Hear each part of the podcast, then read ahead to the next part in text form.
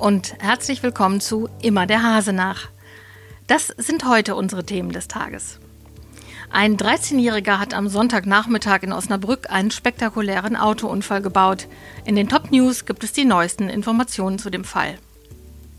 Wie bürokratisch ist der Job einer Tagesmutter?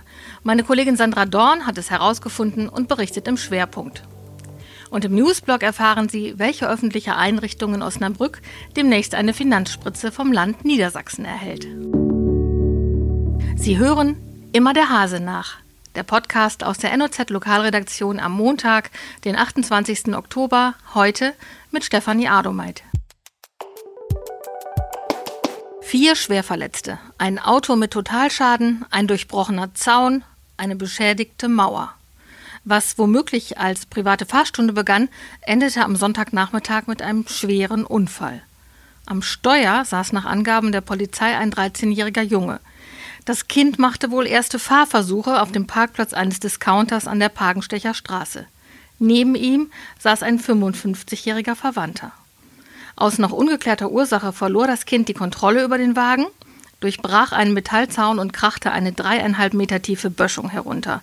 Das hat die Polizei berichtet. Mein Kollege Bastian Rabeneck hat sich heute noch einmal mit dem Fall beschäftigt. Bastian, was hast du Neues herausgefunden?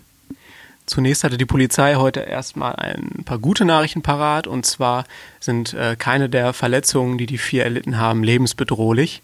Allerdings äh, gibt es auch neue Erkenntnisse zu dem äh, 55-jährigen Beifahrer, der sich da als Fahrlehrer betätigt hat.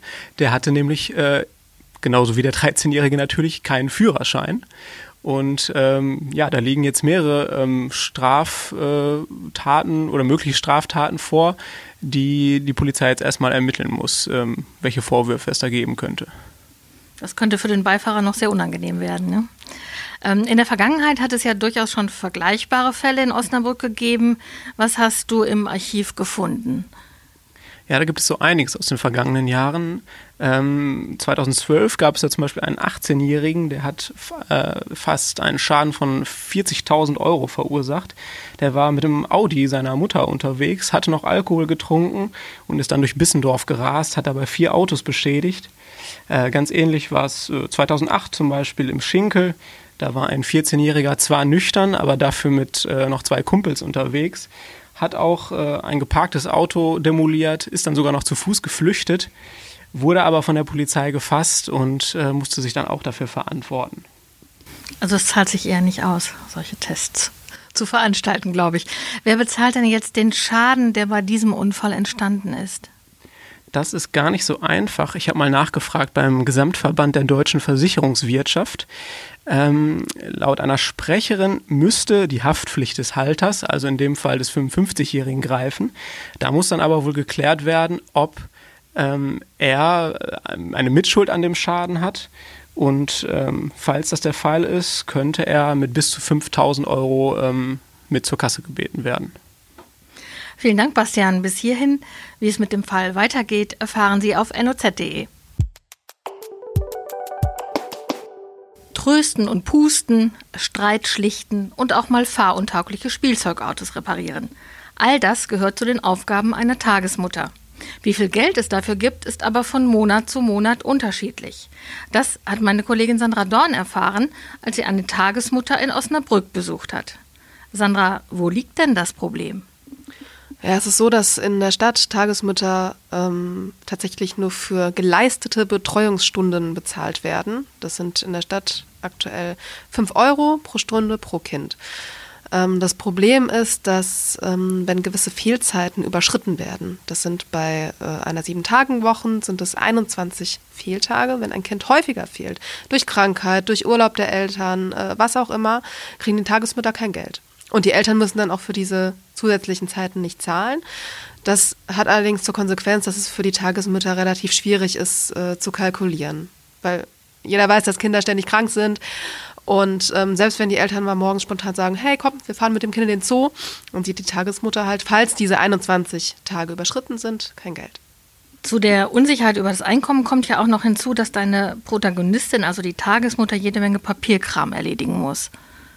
Genau, das ist so. Also ähm, diese Fehlzeiten müssen seit Mai diesen Jahres ähm, insofern nachgehalten werden, als dass die Eltern ähm, immer, wenn das Kind fehlt oder auch wenn die Tagesmutter Urlaub hat oder selber mal krank ist, müssen die Eltern das unterschreiben auf einem gesonderten Formular.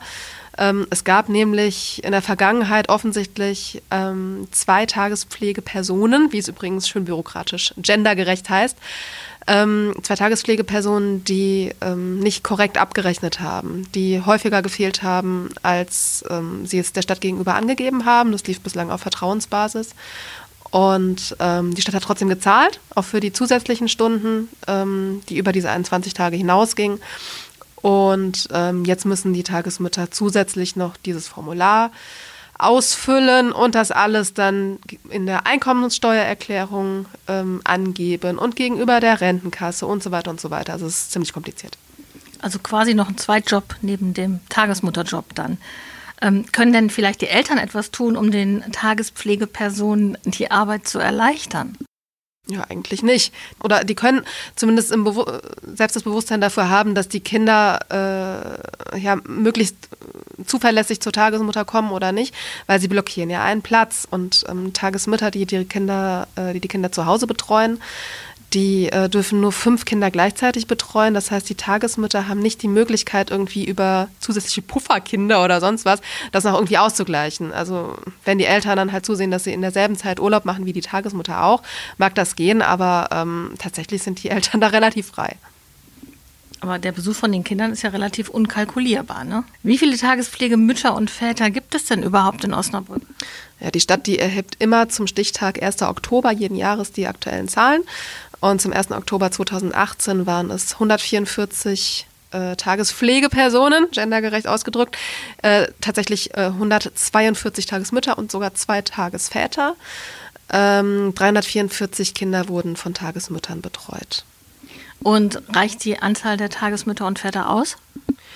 Ähm, ja, das kommt drauf an. Also Fakt ist, dass es in diesem Jahr zu einem extremen Engpass gekommen ist, was die Betreuungsplätze generell in der Stadt Osnabrück angeht.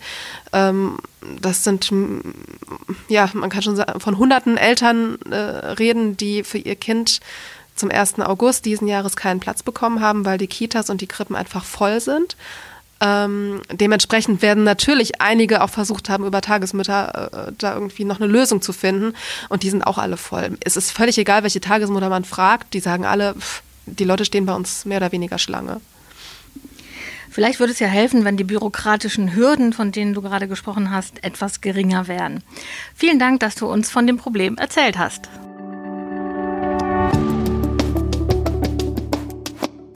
Wir kommen zum Newsblog. Und da gibt es heute gute Nachrichten für das Naturkundemuseum am Schölerberg. Das Land Niedersachsen investiert dort rund 2,8 Millionen Euro in den Bau einer neuen Dauerausstellung. Mit dem Geld kann das Haus saniert und umgebaut werden. Denn seit der Eröffnung im Jahre 1988 sind einige Teile ganz schön in die Jahre gekommen. Am 5. November will Niedersachsens Umweltminister Olaf Lies den Bewilligungsbescheid für das Geld offiziell übergeben.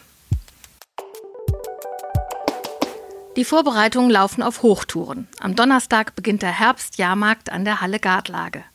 Wegen des Feiertags ist er einen Tag länger als üblich.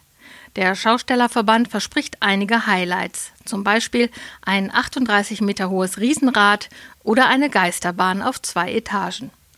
Ganz neu ist die Time Machine, ein Karussell mit zwei drehenden Plattformen, auf denen die Fahrgäste im Kreis sitzen und sich gegenseitig ansehen können.